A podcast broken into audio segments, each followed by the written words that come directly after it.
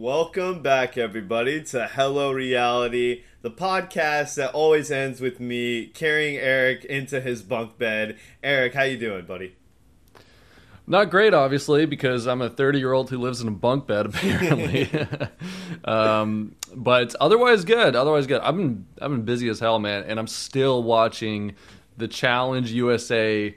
As soon as I possibly can. I'm watching it on my train rides to and from work because this has been that good. I'm that excited about this season. Yes. Yeah, dude, I've been loving it. I've been the exact opposite. I feel like I was busy for a little bit and you had nothing going on, and now it's reversed, and now you have everything going on and I have nothing.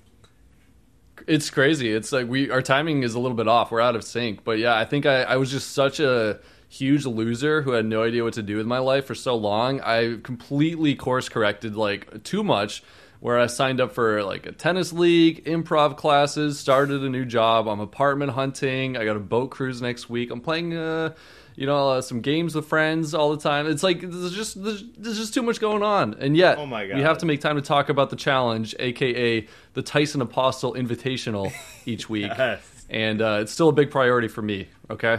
Eric, this whole experience of watching Tyson Apostol, not only on the Challenge, but just dominating everybody, has been a surreal, yet very pleasurable experience for myself. So pleasurable. Yes. Oh, my God. So much so pleasure. Pleasurable. Yeah, so much we pleasure. Love it. We'll get into all that. I think the big story from this episode is the queen, America's favorite herself, Tiffany Mitchell, gets knocked down a peg this episode. Eric, quick thoughts on Tiffany seeing a fast exit on this show.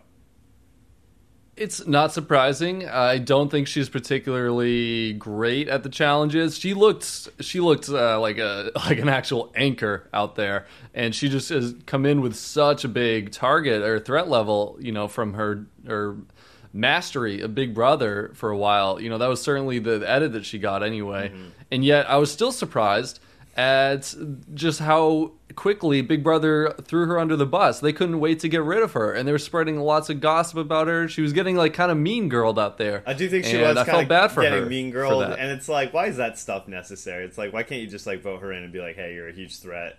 I guess Cashay had all this stuff with her and Cinco, but also, too, I don't know how much the Big Brother players had a chance, because as we'll see with the algorithm, it kind of split them in such a way that I don't know if there was a lot of options for Tyson and them either way.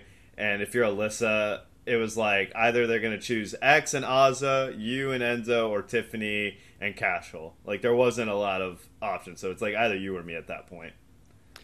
Unless you consider the idea that Love Island has very little allegiance to one another, and are there more teams from Love Island that could have possibly gone in? I don't know. It seems like the girls. I hear it was like the girls versus the guys, though. Right. Like the girls liked each other, the guys liked each other just fine, but the girls didn't like the guys, and vice versa. Yeah, that's what I was about to say. Is that I feel like a guy like Cinco was safe because he was on a pair.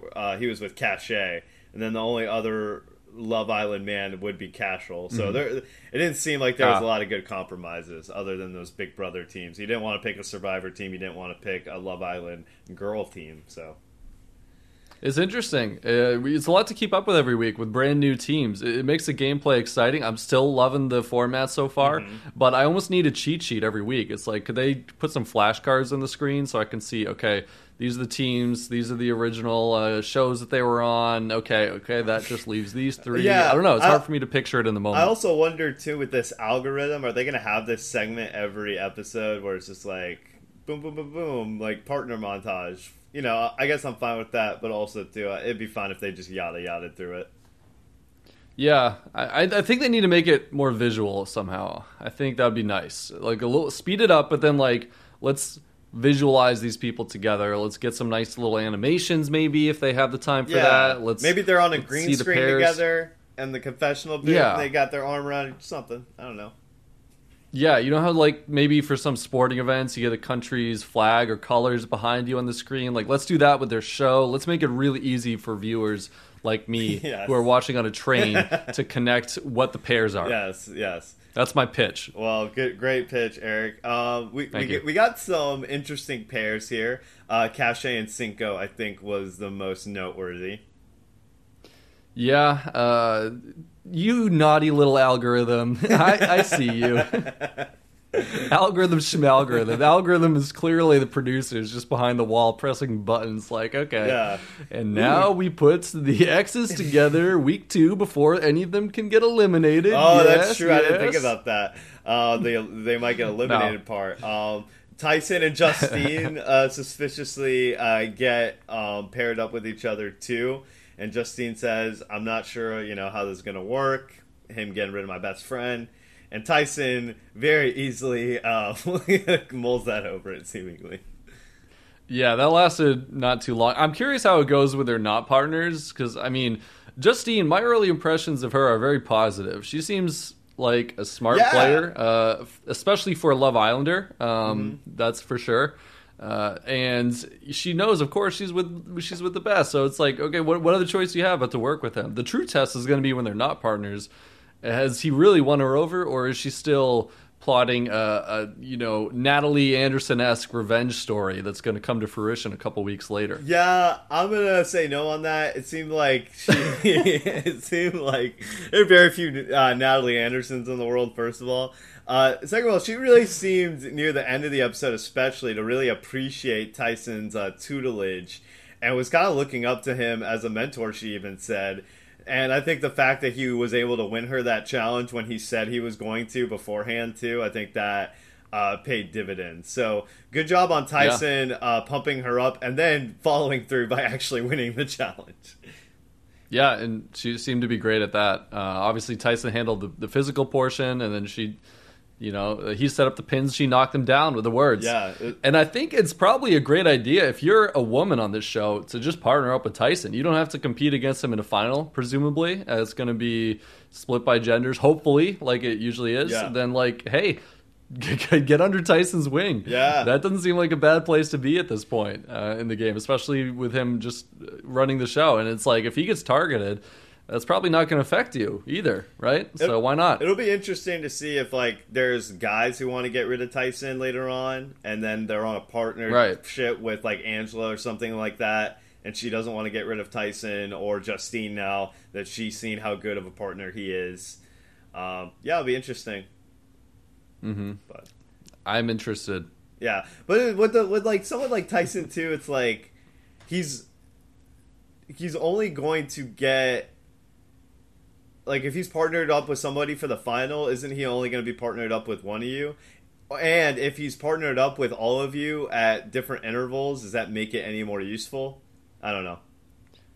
I don't know either. That's a good question. Maybe we can think about it and explore it. But at the same time, it's impossible to predict how the final is going to go, right? It's so weird. And it's also kind of unique in that a certain amount of players qualify for the Challenge Global Championships or whatever it's called. Yeah. So it's like usually you play for the win. In this case, some people might actually be best served playing to simply make it on another TV show, you know? Yeah. Maybe even like a second best guy is like, you know what? It's not the worst thing if I lose to Tyson in the final, because if I get to like the top four or whatever, then I get to go play again. Yeah, I can get my ass kicked by some person from another show I've never seen before. Like, exactly. Look, don't underestimate the carrot that is dangling in front of these players. That is another TV show, another chance. I didn't think about that, but television. That is interesting. That some of them are more incentivized than others to just make it far. Yeah. You know what I mean? On a personal level. Yeah. Oh, sorry. I interrupted you. I said especially these Love Island people. That's all I was saying. Yes. Yes, definitely. Which is a great segue to what I was going to say, which is on a personal level, as someone who is in between jobs and trying to figure out what to do and who's applying for reality TV shows and getting in the process, the idea of having an excuse for being such a loser was very enticing. I was very excited at the prospect of being able to say, hey, This gap in my resume, it's just because I was going on a TV show. Like, how can you turn that down? Like, that's a good excuse, right? Yeah. So the next segment we get is going to be Shan is... it's new Shan time. She's talking a little bit of trash, I guess you could say, about Tiffany, saying that she can't trust her, which was odd to Tiffany because Tiffany said in exit interviews that, like, Shan was one of the people going into this that not only thought she was her friend, thought was like ride or die type. Well, that just goes to show that that was not a very good read on Tiffany's part. I'm not sure what show she watched to prepare for this, but if you watched Survivor 41, you might have had a better healthy sense of skepticism when it came to Shan, who is notorious for making people feel like they're her number one, and it turns out she's got like 7 or 8 of them lying around, and I don't know why she would feel that good about her. Yeah, me neither. I love Tyson saying in his podcast that Shan's favorite activity is to gossip. And that is her number one thing. That seems to be true here. We see Desi chiming in a little bit too. Which I know Tiffany was annoyed about. This is just kind of messy from Shan, right? Like, I don't know if this was like super necessary. Messy or impressy? Because I think that Shan is seemingly got away with it. Like, yeah, Tiffany's pissed about her after the show, but in the moments, what did Shan do? She got someone else to really like her and trust her, and is seemingly suffering no consequences. So I don't understand it, but I've never been in Shan's presence either. I don't know how magical she is. From a television show viewer point of view, she's quite literally the last person I would want to work with, but then she goes in and she's doing it again. I think it's... How'd she do it? I think it's good for like short-term type of stuff. Like you said, this move didn't immediately affect her in a negative way, and what she wanted to happen happened, even though it might have happened anyway. But I do think it's one of those things where people like Sarah, like Tyson, are like, well, I'm not telling you anything like for the rest of this show. I'm definitely not giving you any of my personal information or anything anyone else might want to keep secret. So just a thing to keep in mind. You would think, but I still think there's a chance that she's just that good. That's true, too. I'm open to that possibility. And it's early, but if she's successful, it would kind of be like a Will Kirby, Big Brother All-Stars-esque run, where it's like you're such a known quantity, and yet people keep trusting you over and over again. It's insane. Yes. We'll see if she can pull it off for more than a couple weeks. Did you like the new Shan segment? The new Shan segment? Yeah. Remind me of that? Which you had the green screen backdrop of like the... Oh, new Shan. New Shan. Yeah. So I don't know why. I was hearing that as new Shan. I was like, well, who's this new Shan? The new Shan. Yeah. You're like, new Shan looks a lot like old Shan. Yeah, this seems like old Shan to me. Yeah, it was good. I couldn't help but think about how they probably would have loved to do a full news segment, but like they can't tell Shan that people are calling her like Shan News, So they took the best confessional they had and had some fun with it. I liked it. It was good. It was memorable. I was impressed that was like some special effects we don't see on the regular MTV show, I don't think. Yeah, possibly quickly downloaded from a site like Envato Elements, where you can simply get a template and slap it on there. But in any case, which is typically what I do if I have to make any important video, and then people are like, "Oh my god, you're so good," and I'm like, "I know." Like, you're spilling all the video editor's secrets. Just kidding, we don't do that. Anyway, moving Joseph. Yes. What do you think about this whole gossip situation before we get into the daily? Because it just seemed like there's so much going around, and longtime viewers of Hello Reality will know that I'm kind of like the athleticism guy, the strategy guy, and you're like the gossip guy. So like, what do you think about all this hot gossip? Yeah, you're everything cool. I'm everything not. This is what your words. I'm not gonna lie though, I do love me some hot tea, and it did seem like after this episode that Tiffany was really mad at a lot of people, and we'll get into that a little bit more. But it seemed like she was very upset with Alyssa specifically. But I don't know if she ever had the best impression of her even going like into the Big Brother house. I don't even remember them having a bond of any sort really. So it's interesting. Do you think Tiffany remembered who Alyssa was going into this season? What do you mean by that? I just they played on the same season of Big Brother together. Like she was unmemorable. Did they really play together? Yeah, like I remember one of them playing Big Brother. And I think too, there's like a weird thing of like X really likes Alyssa, and I think that's like why she's included in a lot of stuff like that. But I don't know how much the girls or even Kylan really care. Like I'm sure they like her fine, but I don't know if anybody has like that type of bond with her other than Derek X and Xavier. Yeah. So I don't know. One thing I thought was interesting was, like, this isn't surprising, but the Cookouts, like anyone who watched Big Brother kind of knows, they're really not that loyal to each other. Even in the season where they all made the final six, yeah. Like it was really for the greater good. It wasn't because of any deep connection. And now the fact that they're kind of willingly jettisoning each other, or at least Tiffany, kind of might be a good thing for the remaining members. Like they shouldn't really be scared of the Cookouts forming up again.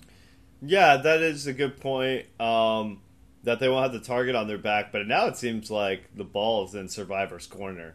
And Survivor could really freaking take over here if they wanted to. Joe, Survivor players playing the best game so far, putting the differences aside and keeping each other safe and all making it to the end of the game. Who could have seen that coming? Can we talk about this like stark difference too, just real quick, of like how you would think, because Big Brother is a more strategic show, like just the game itself is more strategic. Is it? Well, there's room for more possibilities. I don't know. Lately, it really hasn't been. But that's what it was known for when it first started. And Survivor was kind of the show where, like, okay, it is strategic, but a lot of times you just get your alliance, you stick together, and then you just mow your way down through the end, right? And all these Survivor players just seems like, even people like Ben, seem like they're, like, leagues better than some of these other people out here.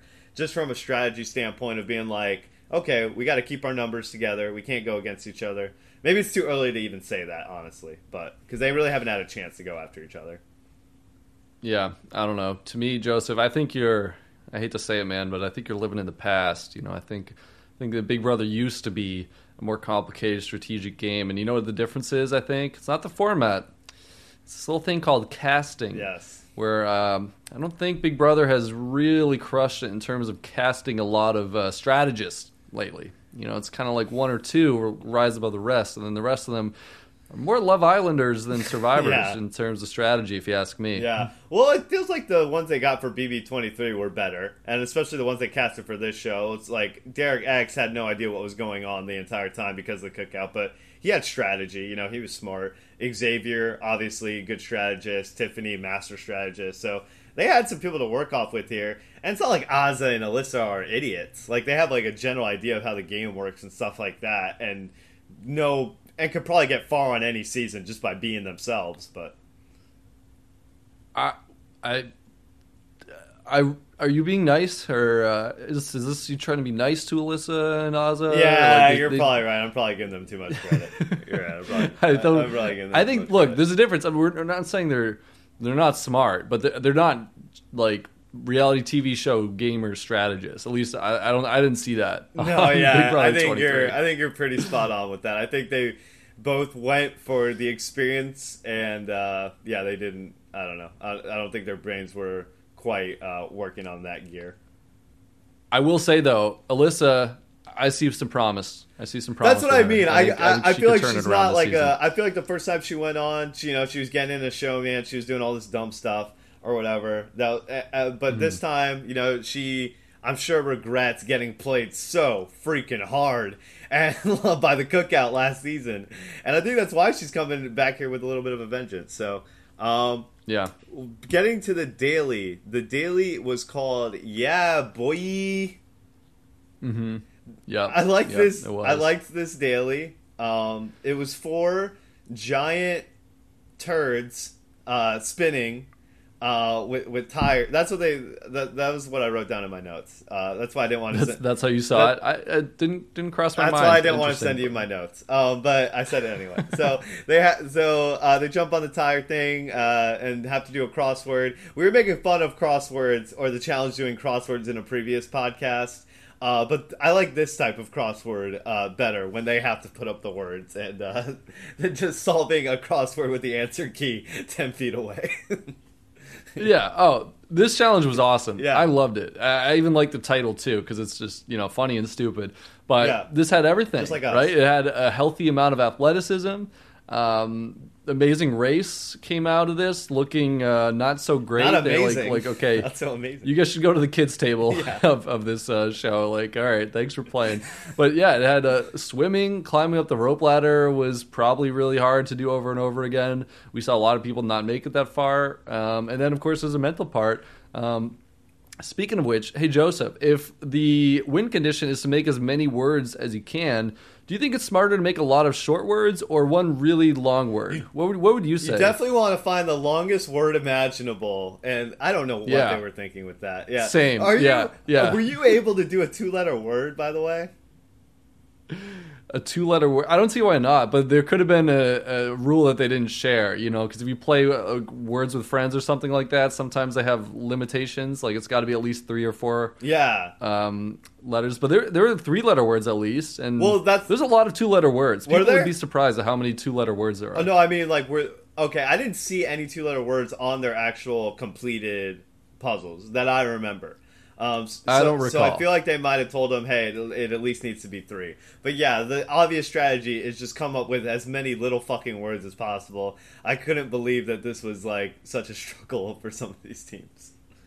Yeah, I was actually disappointed at that, because if there wasn't a limit, if you could do 2-letter words, just throw like any consonant vowel pair up there and then force the challenge producers to look up every single one, because you know, like, they don't know what words there are. But if I'm playing those games, I'm like ba, B-A, that might be a word. I don't know. Ix, maybe that's a word. Who knows? Like, just try it, right? I'm gonna what's the harm? I'm searching the dictionary for ba right now. I want to see if that's in our dictionary. Okay, go for it. Angela and Leo's strategy, I thought, was hilariously dumb. That doesn't make any goddamn sense in the world. Very impressive that she was able to get manipulated on the board, though. You know, it's not worth anything. But kudos, I guess, for that. Was there anyone else who you thought had a standout performance here before we talk about the Tyson show? I liked Leo taking off his shoes casually, too, and Derek X calling him out. Oh, I forgot about that. Oh, my God. Amazing Race. Jesus, get your shit together. Wait, that's the thing, too, is, like, you don't have time before it to take your shoes off? Like, they're like, oh, no, you can't take your shoes off until it starts? Like I don't know. Like, he looked like he was going for a picnic or something. Like, he looked like he was about to wait 30 minutes because he just ate before getting in the water. It's like, Leo, get in there. Just dive. Just get in the water, man. Just out for a stroll. He's lucky that he had Amazing Race people who did even worse than he did in this challenge. Oh, man, that's great. By the way, I looked up Ba online. And in the Egyptian religion, it's an aspect of the soul represented by a human-headed bird. Yeah, knew that shit. Definitely knew that. And then we have the Tyson Apostol show, where Tyson just murders people half his age at this challenge. Yeah, so even though we have a podcast and you're listening to it right now, I mean, I don't think we can in good conscience not recommend listening to Tyson's version of the events on his podcast. I don't know where it is. It's called The Ringer. Just look up The Ringer and Tyson Reality, and yeah, it'll come up. There you go. Yeah. And there go all our viewers. Tyson was so all 10 of so them. Good. So good. And he talks a little bit about why. At least his version of the events. We could fill you in here and give you, like, you know, some details. He said that I always think this stuff is interesting. He went out 5 times. I think the next best competitor went out and back with tiles 3 times, according to him. And also, like, the rope ladder, that was the hard part for most of the people, getting up the rope ladder so many times. And that kind of checks out. I imagine that gets harder and harder. And, like, for people like James from The Amazing Race and Kayla, like, I mean, just didn't really have a chance. James going in. James, like, sounded like he was dying. like I was worried for him. This is a classic challenge fall. This reminded me of so many other heights over Siobhan, waterfalls in the challenge history. Katie, this is like just in line with those. They'll be able to play this clip for future seasons, montages. Like, it'll be great. Yes. Yeah. When they make that, like, inhuman gasping, wailing noise. It's like... yeah, it was a good one. Tyson landed in the water and he's like, I'm okay. It was so funny. It was so funny. I loved it. And everyone's just calling him a beast. Everyone's calling him an animal. Nobody else really comes close. The next closest one where a couple teams got 6 words.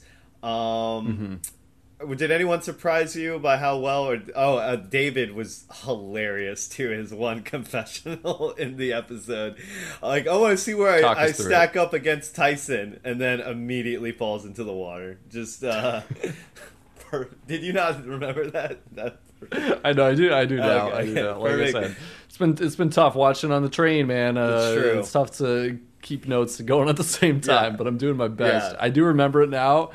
And I really enjoy when the editors just have fun bagging on someone. You know, it's probably one of my favorite parts about the show.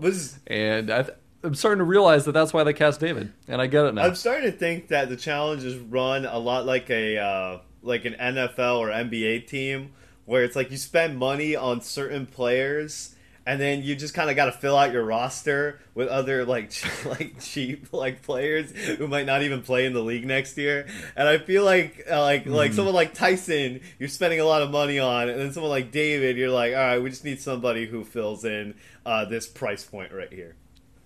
That's a good comparison. Yeah. Have you ever seen one of those online little exercises where it's like, all right, you got $15 to create the best team possible. Here's some $5 players. Here's some $4 players. Here's some $3 players. 2, 1, right? And you have to pick and choose because you have a finite budget.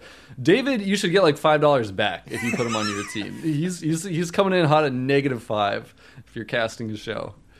It's in a category of his own. Oh man, he's a special guy, that David Alexander, and he's still here. He's still thriving. He has not managed to screw up a daily too bad. As of yet, so we'll keep an eye out for David Watch on this season. Against all odds, yeah. I want him to make it to the final. Part of me would just love that because I know it would piss off a lot of people.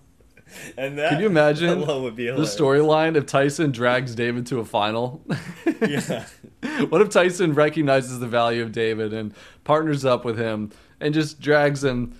Kicking and screaming, despite his best efforts, all the way to a final. What a story that would be. I wouldn't even be mad. I would love that.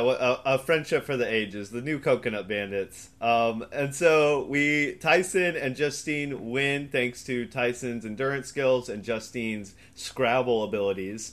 Playing Scrabble on her phone. That came in handy.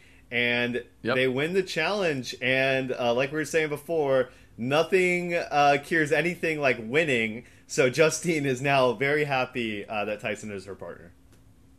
Yeah, and as well she should be. And now we're going to switch gears to the strategy talks, and it's kind of interesting how this plays out, at least so far, in that Tyson once again and now Justine are in a position where they're trying to escape the rest of the week with as little animosity as possible. That seems like goals numbers 1 through 20. Just do that. Yeah. That's all they care about. And they're going to go get consensus. They're going to go basically have a lot of interviews, try to make the team of losers feel good about who they're going in against. You know, he wants to keep a good relationship with James, that Tyson does. It's a little balancing act that they got going on here. Yeah. I don't know how much you can make James and Kayla happy because as they point out to them too, there's really only 3 teams they can pick from. It seemed like James was maybe a little hesitant to bring up Tiffany and Cashel's name to Justine at first because of that Love Island connection, but we quickly see that Justine does not care about that. She calls Cashel a wild card. And says that it seems like Tiffany and him are getting really close, and she's kind of lumping him in with that group. So to her, it doesn't really make that much of a difference at that point because he's just a number. Yeah, and I mean, Joseph, you can make fun of the Love Islanders all you want, but you know, there's a little bit of an unfair element here, which is that the guys and the girls have good reasons to not trust each other and want to work with each other. I mean, we got dropped that Cashel cheated on Kira, right? This episode, that was, and Kira's good friends with some of the girls. That was a hilarious goodbye. In my him being like, oh, Kira, you can do this without me. I believe in you so much. Like you don't need me. And she's just like, yeah, you're right. I don't need you. You fucking cheated on me, and bye. I thought that was a very funny contrast. It reminded Team Kira. It reminded me of when Tyree left Rivals, and he was like, "Jasmine, I'm gonna miss you, girl." And Jasmine was like, "I'm so glad Tyree's gone." Yeah, that's a good comparison. Yeah. Oh my god. But the Love Island girls don't really care for the Love Island men. They're just looking out for the girls in this group. So it really did seem like, as much as Tiffany wants to get mad at people, and I know we had the confessionals of Alyssa and Derek X being like, we need to get rid of Tiffany and all this stuff. There wasn't a lot of options here as far as who was going to go in. And you know what I think? I think the Love Islanders, especially the girls, they're going to be kind of free agents here, and they're going to get picked up by some Survivor or Big Brother players in the upcoming war that I think is going to happen between Survivor and Big Brother. And we'll see how that goes. I just wanted to throw that out there. I think also, yet to be seen, I guess, to a certain extent, but Justine and your girl Kira seem to have a good idea of how to play this game. Like, they seem to have their head on straight. They seem to know what's going on. They seem chill. I could see them working well in partnerships with different people and stuff like that. So I could see them having a long game. Yeah. Easily my top two favorite Love Islanders so far. Yeah. Justine won. I have no clue what that entails, but that's a good sign, at least. Yeah. Probably did something right. And Kira seems, like you said, like a competitor, like a gamer, level-headed. I like their chances of just saying goodbye to the rest of Love Island that they don't care about and moving on from there. And it's like, yeah, that makes it easier for some of the Survivor Big Brother players who are starting out this game sticking together, but you got to turn your attention to the other threats after a few weeks in this game, right? So yeah. I think they could be well positioned in a little bit. Yeah. So we'll see what those Love Island girls ought to do. I mean, they do have a lot of threats that they need to get rid of as a group, but we'll see. We also see Tiffany being carried to bed by Cinco. Something that didn't make the episode is I think Tiffany got injured during the daily challenge, because you can see as Cinco's carrying her, she does have an ice pack taped to her leg. And I feel like the editors might have done her dirty, and just trying to make it look like a flirtatious type of thing with her and Cinco. Maybe also, too, they didn't want to kill the suspense of the elimination. If we knew Tiffany was injured, we'd be like, oh, well, they don't have a chance. But, yeah, it seemed like that was working against Tiffany as well. Yeah, God, I'd be pissed at the show if I were Tiffany and I was injured and they were just like, psych, we're going to make you look terrible. Treadmill elimination. Yeah. It's like the ice pack has been digitally removed. She actually had a big brace on in the elimination. All edited out with VFX. That actually wasn't Tiffany even. Tiffany had to go home due to a medevac. That was some really good deep fake stuff we saw. Yeah. You know the challenge. The best graphic artist. You saw the new Shan segment. We saw the new Shan segment. Yeah. Oh, yeah. That was so good. Definitely not a template. Okay. So Cashay is very jealous about this whole thing, and it seems like a lot of people in the house kind of took Cashay's side with this. Of like, Tiffany, why are you doing all this to, in front of her when she has this relationship with Cinco? And I don't know. Tiffany said in the confessional, she's like, this is my strategy. I doubt that's true. I feel like she just, likes cuddling up with Cinco. He's a good-looking guy or whatever. I guess I don't really have too much an opinion on this. I feel like if you're broken up, then you're broken up. I don't know. Some people think it's disrespectful on Tiffany's part. I guess, I don't know. Yeah, okay. Here's some thoughts. I think that this is a tale as old as time. We see this on so many reality TV shows. Someone has a thing with someone else, and then they're stuck on a show together now, and they have to suffer as a lot of flirting, making out, swapping DNA is happening right in front of their eyes. There's probably a more subtle way of going about it, a little more considerate way. If I were Tiffany, I'd feel weird about it, you know, like hooking up right in front of someone else. But like they're also on this show in this warehouse together. Like there's only so much you can do. So maybe she could have done a little bit more to keep it under wraps and not so in her face. And you know what my final thought is? I have to put up with all of this. I feel the worst for me. Way worse for myself than for Cashay and anyone else involved. This is the price. Yeah, this is the price I have to pay in order to watch Tyson compete against these people like an Olympian against a bunch of kindergartners, which is why I'm really watching the show. And you know, can we just? That's unfortunate for me. Can we just talk real quick? Like, he looks like if he gets to a final, he's gonna kill any of these dudes. Yeah. Like, oh my God. Yeah. We were talking about that with Jordan for All Stars 3. Yeah. Well, I think you multiply that by about 6 or 7 and you get Tyson in a final against anyone here. Yeah. Like, the dude is good at everything, and he is a former professional cyclist. He's an endurance champion. He's phenomenal at swimming. It looks like everybody else maybe took a lesson or two before they came out here. Yeah. It's crazy.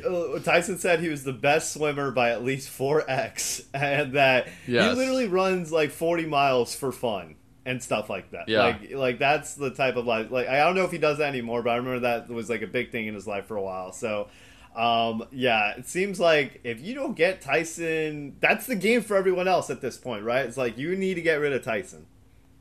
Yeah, I'm starting to think that your picks of Tyson and Sarah might have been actually like almost all but inevitable, because Sarah's probably the same way on the girl side of things. And I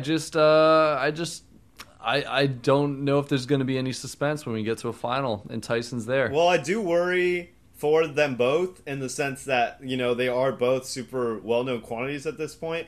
And while that's usually a good thing on the challenge, it feels like these challenge players are slightly more strategic than the ones we're used to seeing. Like, is someone like Dominic Abate going to be stupid enough to never send in Tyson if he has the opportunity? Now, will he ever have power to make those choices? That's another thing entirely. But even someone like Danny, is smart enough to figure out, like, hey, probably not a good idea to run against Tyson. Yeah, no, that's the big question of the season, I think, at least as of right now. Yeah. Will Tyson win every single daily, though, to get himself there? Well, maybe. You know, he said that at the beginning of the season, that he was going to win every single daily. And if anyone else said that, I'd be like, you're full of shit. He's the only person on any of these shows where I'd be like, he could maybe do it. Like, I don't, it's obviously probably not going to happen because these dailies vary in so much skills and stuff like that. And, you know, some of these guys from a strength aspect might beat Tyson. I don't know how fast Tyson is either. If it's something like based off of pure explosiveness, I don't know how he'll do. But, you know, he looks like a favorite in the things that matter, which is stamina. So. Yeah. You know, it's going to be interesting watching Tyson try and get rid of the women who are weaker in competition once he's gone a few more weeks and still hasn't been partnered up with them. I think we're going to see that. That's another prediction from yours truly. Yes. We're going to see Tyson and maybe some other players like him, and then, you know, vice versa on the women's side with the strategists like, again, Sarah Lucina. Good competitors. They're going to be like, okay, I got like 2 weeks left until we do the repairing. I still haven't been partnered with so and so again, like Shannon, let's say. Yeah. Like, okay, time to get rid of them, because otherwise they might actually take me out of this game. And then you realize the next daily is a twerking competition. You're like, damn it, why did I get rid of Shannon? Like, so stupid. What did you think about Desi saying that Derek X was someone she didn't want to be partnered with? I mean, that's just mean. That's mean. Yeah. How can you say anything bad about Derek X? He's so cute. The beautiful, beautiful soul. Beautiful. What a handsome soul. Yes, too. What a handsome soul that he has. Yeah. How dare she? How dare she? Also, you know what's funny is Derek's just going to have confessionals poking fun of himself. Like, I'm the chess guy. The dude looks like he's in great shape. Like, he underreported surfing. Fact. He, like, does stuff. Like, he's an active guy. Like, it's not like he's just some nerd. Like, right. I don't know. He's toned. He's got like the Jay or honestly Tyson or Jordan type body. Maybe like minus a few pegs, but like close. You actually made a good point preseason that him and Tyson aren't that far off body type wise. Like they might even like weigh similar, but Tyson's just taller. Yeah, the question is athletic ability and experience, right? Yeah. That's what I don't know about Derek. I saw you played tennis, and as a former tennis player, let me tell you, that doesn't mean much. That doesn't help you out all that much, I don't think, in most situations. Endurance, yes. Everything else, probably not. Yeah. So it seems like Enzo and Alyssa are the obvious pick here for Tyson and them. Seems like it. Which I actually like would have liked this move from Tyson as well. I think this would have been fine. You know, no real relationship with either of them, and it doesn't feel like either of them are going to have big control of the game if they come back. But he decides to go for the big move right here. We get a scene of Alyssa and X together that I thought was interesting. Any thoughts on that? First of all, Joseph, they decided, okay. Yes, very sorry. Tyson is one half of a pair. Justine had every bit as much input as Tyson in this decision, I'm sure. I know we are joking a little bit, but I do think that it probably helped that Justine, you know, wanted this as well on behalf of Cashay, right? And that that would make the Love Island side happy too. So I'm sure that did play a factor in Tyson's decision and I mean their decision, and make it easier. No. I that was obviously a joke, but I also think Justine's a player, of course. But she's gonna probably do more learning from Tyson than the other way around. Which she said herself too. That's obvious. Like it's good to have him here. He's a mentor for me. All that.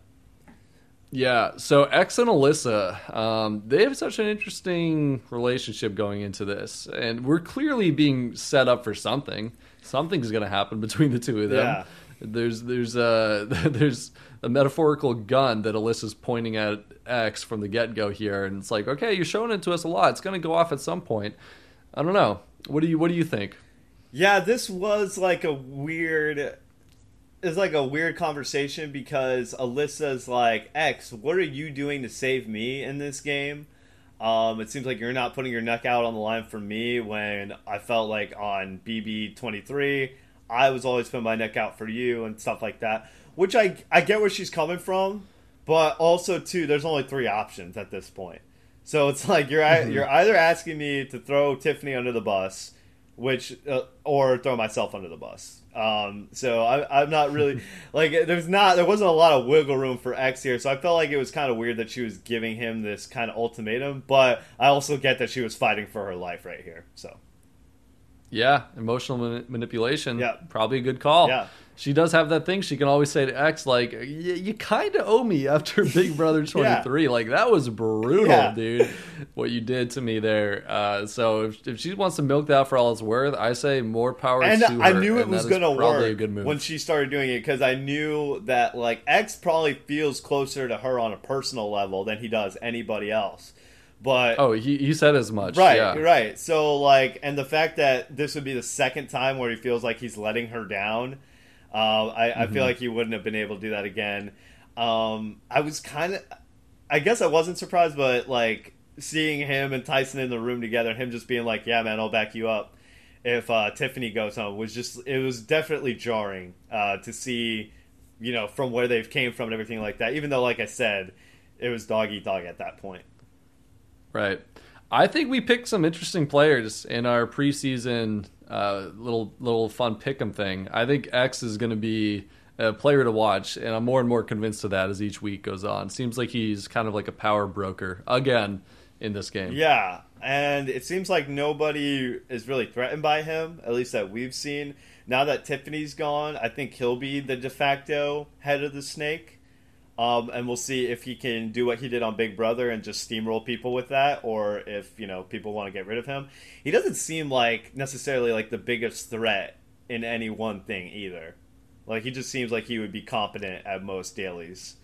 Not the biggest threat, just this incredibly jacked, athletic, very intelligent guy who has a charming social game. Like, no biggie. Don't worry about him. Yeah, for sure. But, like, I think Kylan's really good, too. I think Kylan could be good. Cinco's, like, a big, athletic dude. You love Kylan. I don't get it, man. He's good at these freaking shows. I don't even like him that much on a personal level. I just can't take that away from him, like, objectively speaking. Like, he's a good manipulator. Dude. He's smart, relatively. He is athletically capable. Nice backhanded compliment. Relatively smart, you know. I mean, I you know, he did some really stupid things, so I gotta. But go ahead. Yeah. It's all from a reality TV competitor lens. Yeah. Look, he manipulated the hell out of SB on and that Derek season, X. But he also, yep. Yeah, okay, I'm sure he did a lot more. You're more of a Big Brother diehard fan. I'll have to defer to you here, but I will just like to say that he also genuinely believed that X was going to take him to the end of that game. What an idiot! Yes. Oh. He's not perfect, but in the challenge, you don't really need to have that type of cutthroatness, I don't think. Like, you don't have to, like, have the choice of, like, either... Sometimes that does happen, like, either I'm going to the end with this person or going to the end with this person, but a lot of times it's out of your control. Yeah, and you know what? This is actually... This reminds me of Survivor these days, post-firemaking challenge. It's like, just get to the final four, five or so with your group. Yeah. Like, then, like, who cares? We'll just see how it plays out. That's, like, easily my favorite thing about Big Brother is that they still have a final two. Makes for such a more interesting endgame. Yeah. Anyway, enough said about that. Yeah, the endgames lately have been great. Look, it's not my fault that they can't cast smart players, okay? Yes. Now, back to the challenge. Everyone throws Tiffany under the bus. She's not as well connected or well positioned as I would have thought she was at all. No. And Tyson goes with the house and Justine too. And they basically go like, okay, that makes it super easy for us. Is that a good move? Probably on the surface, right? But if everyone wants to get rid of her, it's almost like, okay, was she really someone that you should be getting rid of at that point? That's a good point too. That's a good point. I guess my only thing with that is that, like, do you send in Xavier and Azah maybe? Maybe. And keep Alyssa in that way. There could be that tension if, especially if X and Azah goes home, because then there's nobody to, like, mend that fence either. Like, those two would be the peacemakers kind of in the situation, and now you just have Alyssa and Tiffany still there. Yeah. Interesting thoughts. I think these are interesting hypotheticals. I do think that with X partnered up with Azah, good a time as any to send them in. I don't think Azah is one of the stronger women in the house. However, Joseph, this is mostly a hypothetical because I do think it's probably too early for them to do anything like that. And then you got to remember, who are they going to face? The team that couldn't get a single word up on the board and who basically lost to the ocean itself or the pond itself. In this last daily. So you gotta imagine that whoever you send in, there's a good chance that they're gonna come back. Well, and I just remember too, if Tyson knows about Tiffany's ankle thing, and he just knows, like, oh, if I send in Tiffany, she's done, then I like the move even more too. Same.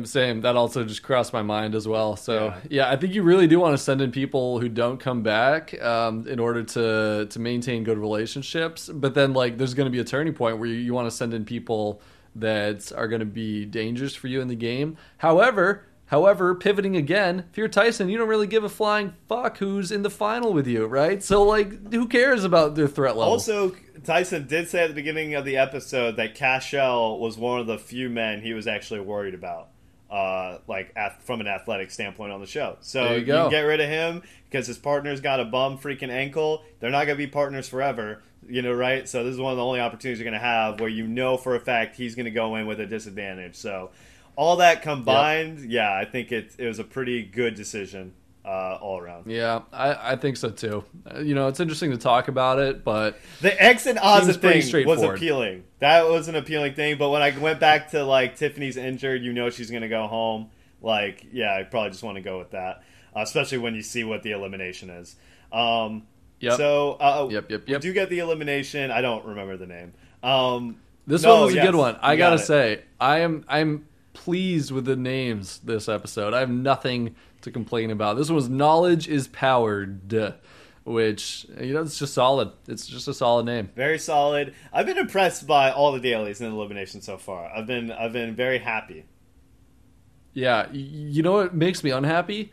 Thinking back to All Stars 3, it's like, where were these types of challenges for that show? Like, who did they have working on the challenges and the dailies for that? We were not thrilled with some of the dumbass challenges like ring toss and do one math problem on a building. Like, where was this production crew? Come on. Yeah, I don't know if they give them as much for the Paramount Plus streaming services as they do for like the network shows. So we'll give them a break on that, I guess. But they were just so dumb. They were bad. They were just so dumb. You can make fun challenges on a low budget. We've seen them do it before. Yeah. You know, like why don't they ever have dodgeball or something like that? That'd be fun. That'd be fun and just simple and like throwbacky kind of. Like I don't know. Like for the All Stars specifically.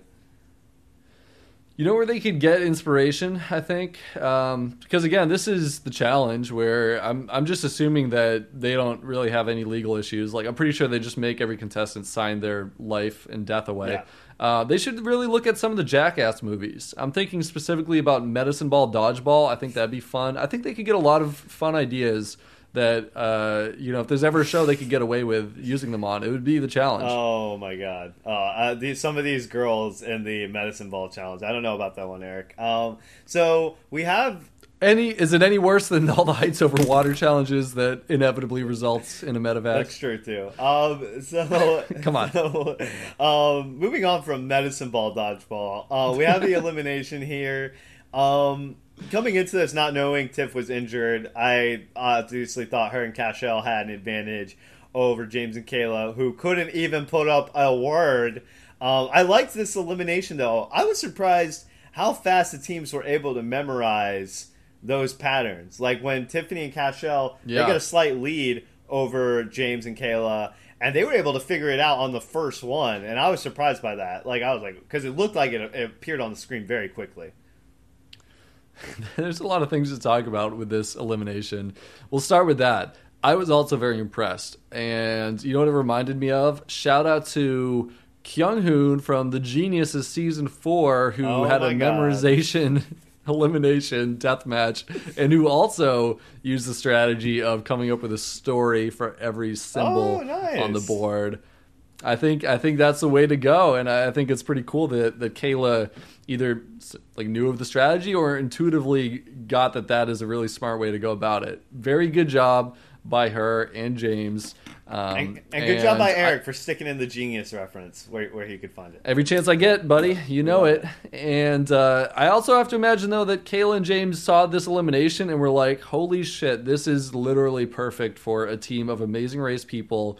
Who aren't able to, jump onto a giant ball of tires. Turd. Yeah. So, they worked pretty well together. They were working in Houston. They were loving the crowd, the energy that was given them, and James was playing into that, which I thought was smart too. I just think not only do you want to feel more moralized, but you want them to feel demoralized on the other end. Tiffany really moralized. Tiffany really just looked dejected on that bike, listening to everybody, including some of her friends, I would imagine, in Derek X and Alyssa cheering on the other team. You have Desi and Shan also cheering them on. Yikes. I can only imagine what Tiffany was feeling at this moment. Poor Tiffany. She goes from Queen Bee to just simply left to die. And for doing season. What? I beats like me, we, man. Beats we me. Get Alyssa saying that confessional where she's like, Tiffany's trying to play the same game she was on Big Brother, and it's not working this time. And I'm like, I don't know. I feel like it's like a rock in a hard place type of thing. She was just put in a tough spot, and this isn't her show. You know what I mean? What I gathered is that, I mean, obviously there's the hooking up situation, but beyond that, it seems like she was just trying to really make friends with everybody, get her tendrils in everyone, and really go around working the room from some accounts that I picked up from somewhere or another. I don't know. Maybe that's what people were cluing off of, but it seems more like her reputation preceded her and completely ruined her chances this game. Whatever the case, like, she was someone we thought was coming in this game super well connected. Well, the connections were angry. Those connections were there, but they were filled with animosity. Yeah, they were resentful connections. And Tiffany sounded plenty resentful on Davon and Devin's podcast, which I listened to. And she said that Alyssa is fake, fake, fake, and that she is a snake, snake, snake on the show and in real life as well. So she did not mince any words when it came to Alyssa there. Yeah, I don't think Tiffany can talk here. No. This always bothers me. No. I mean, you might be right, sure, but what do you think Claire thinks about the game Tiffany played? I know it was nuanced and everything that, but Tiffany really led people to slaughter, with a smile on her face in her season. She kind of deserves some comeuppance. Don't you expect to get got? You don't expect that. Obviously you don't want it to happen or whatever, but this is what happens, to the Rob Sesterninos, the Tiffany Mitchells of the world when they go back on these shows, right? I don't think she can, like you said, feel some type of way about Alyssa wanting to exact revenge. And, she obviously understands why the cookout was meaningful and all that stuff. But she's a human being. She has feelings. She wanted to win that game just as much as everyone else did. She definitely has a right to feel some type of way about it. I don't know if it was smart for Alyssa to have that instinct. But like I said, too, there was only two other teams to pick from. So, she was really just fighting for herself. She was going to go in. Had she done nothing, she was going to go in. So, I don't know what Tiffany expects. Yep. Here, man. And you know what? Here's another side note. She's a Big Brother player. So, speaking of Big Brother, this reminds me of why players like Dr. Will, Dan Giesling, I'll also include Daniel Reyes, who had another deep run in her second showing, all the more impressive. The fact that they can do that with their gigantic targets that they had going into their second seasons, it's not the norm. It's insanely hard to do. Tiffany couldn't do it, and I would have liked her to just say, you got me. I got you my first time around. You got me this time around. That's what I look for in players who I like to root for. The ability to just say, you got me. You outplayed me, you were fake, and I applaud you for it. Something like that. Yeah, for sure. I definitely still love Tiffany. I think she's great, but not super, happy with the way she handled this. But I understand she is upset, all that stuff. But yeah, what the fuck do we know? Yeah. So, who knows? Who knows? Went on behind the Tiffany's scenes. Great. Anyway, this is great. They're all great. Any thoughts on Cashel? He was killing it. Sorry.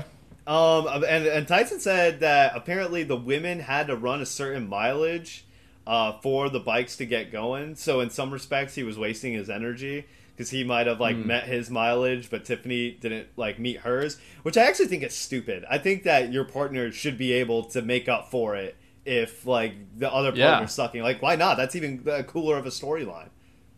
Exactly. My thoughts exactly. Yeah. They had another provision during the Daily Challenge where the women had to climb up the ladder at least twice. I feel like that's fair. But, this, it would have been cool to see, hey, is Cashel able to, single-handedly beat this team on his own? That would have been dope.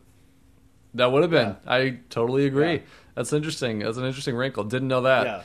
Yeah. It was kind of, I felt bad for him. Clearly cycling as hard as he can. Well, meanwhile, on the other side, these two Amazing Race jokers are just whooping it up with the crowd and still beating them in the cycling portion because Tiffany's going at mock -10.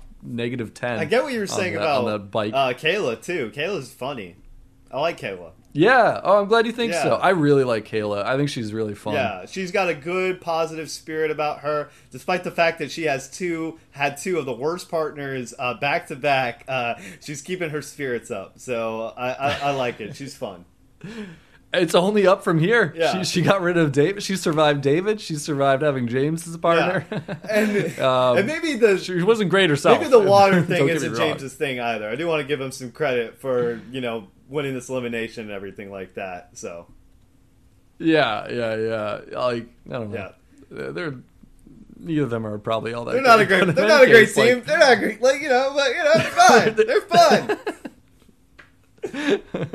I'm glad you agree though. I feel happy knowing that my preseason Amazing Race coverage seemingly on point so far. For anyone else who didn't watch her season 2, this is exactly how she was all season long, so I wouldn't expect this to change. She's got a great attitude. She's really funny. She's really goofy, and we love that. Yeah. all the female casting choices so far have been great. Like, I haven't, like, really had one female on the screen who in the confessional, so I'm like, why is she even, like, you know what I mean? Like, you always have, like, one dud or whatever. It feels like there's really not one. Like, Justine's been pretty good. Kira's been good. Cashay was funny with the whole, like, don't mess, you know, homegirl's gonna get you, I'm homegirl. Like, that was funny. Yeah. Yeah. So some of these are clearly good in the confessional booth. Yeah. And I or like that. Some of the ones on the main show, you know, interesting to see where this is going to go, like with this bizarre new format of all new players. Like, are they going to infiltrate the main challenge at some point? Yeah. Is this spinoff going to get more popular than the main challenge? Yeah.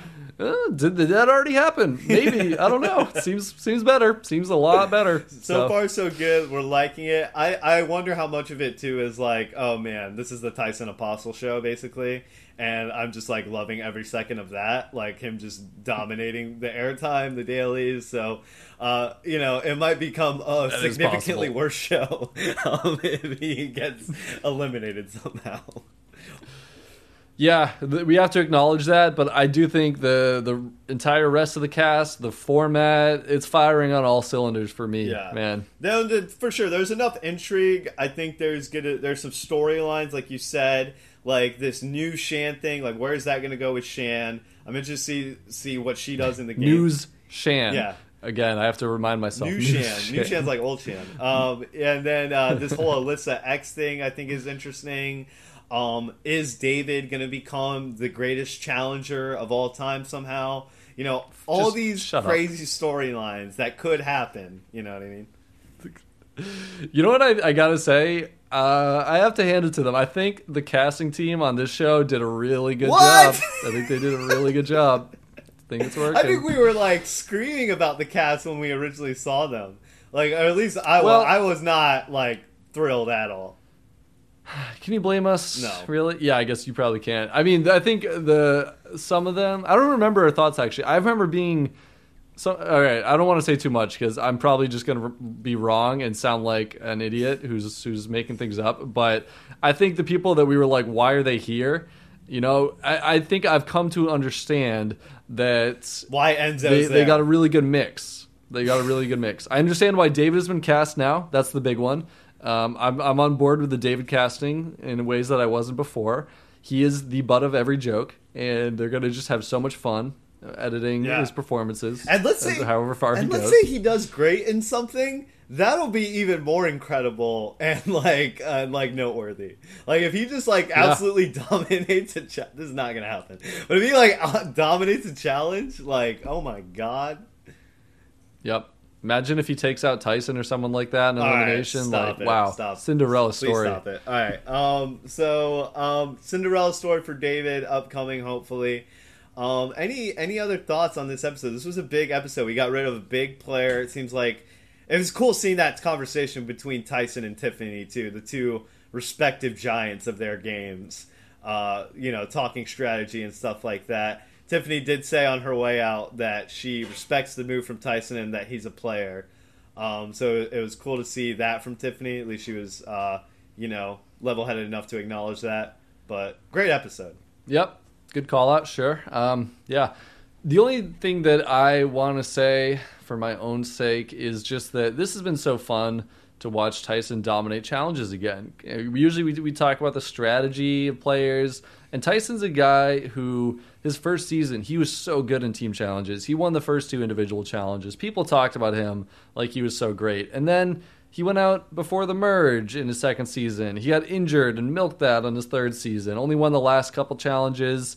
And then on his most recent season, didn't make it far enough to really see his challenge prowess again. So for me, it's just been really fun to watch him just absolutely dominate again. It's like this is an athlete right here, and all the hype was justified. That's how it feels, and I gotta imagine it feels good for him too. Yeah, it must feel good, and I wish we could see him on the regular show. And part of me wishes we could have seen him on it like a while ago when he was like really like killing like these fools. He's in his 40s. Yeah, that's the crazy thing. He's 43. Going against people like Kylan and Xavier. Like these are fit people who work out. You know what I'm saying? And he's like got what, 15 years on him, and he's just murdering them? Like, crazy.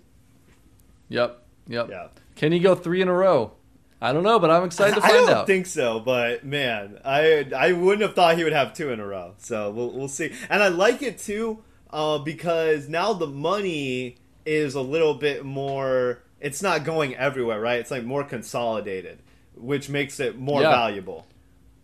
That's another thing. I'm standing by my assessment that the $5,000 cutoff, I think it's going to work. I think that if you see a few repeat winners, there's going to be a lot of people with $1,000 to $2,000, maybe $4,000 in their bank accounts. Because remember, you go into elimination, even if you have someone who won an elimination against someone else who won an elimination, you're still only up to $4,000 if you win that. That's still not enough. You know, I think we're going to see a lot of people under that $5,000 threshold, and I think it's going to make the decisions pretty interesting. Yeah. So I love the fact that you got the algorithm to calculate in, like, who can I be partnered with, who's still available, and then you got the money, too. It's just, it's a fascinating format. Yeah. Gotta tip my hat. Yeah, and I don't think they've even touched on it, really, like the money situations hardly. So I feel like in future episodes it'll get a lot more interesting when the numbers start to go dwindle down and everything like that.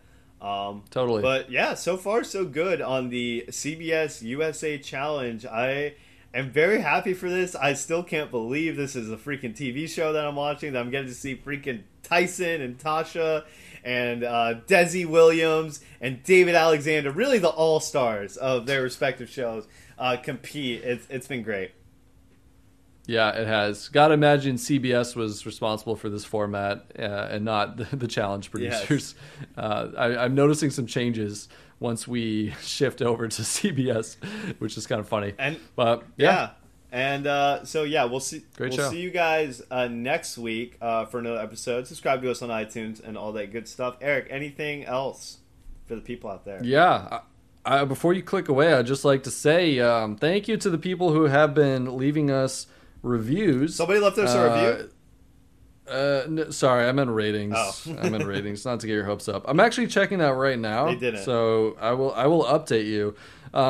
People don't like to talk about us, and that's fine. I understand. That's a lot of effort to type out a whole review. Yeah. I get that. But we did get a few new ratings in the last few weeks. We're up to 12 5-star ratings, no other ratings of any kind, so holding strong at 5 stars, and that feels great. So I'm taking a different approach. Instead of begging for ratings and reviews like I always do, instead I'm just going to say, let's be grateful for the ones we have, Joseph. Wow. Because that's all we're going to get, I think. So might as well become grateful, yeah. Rather than angry. Rather than just pissed off at the world. Yeah. We appreciate you guys tuning in every week to listen to us, even though we don't ever post on a consistent time. You guys still follow us, and it means a lot. Thank you so much.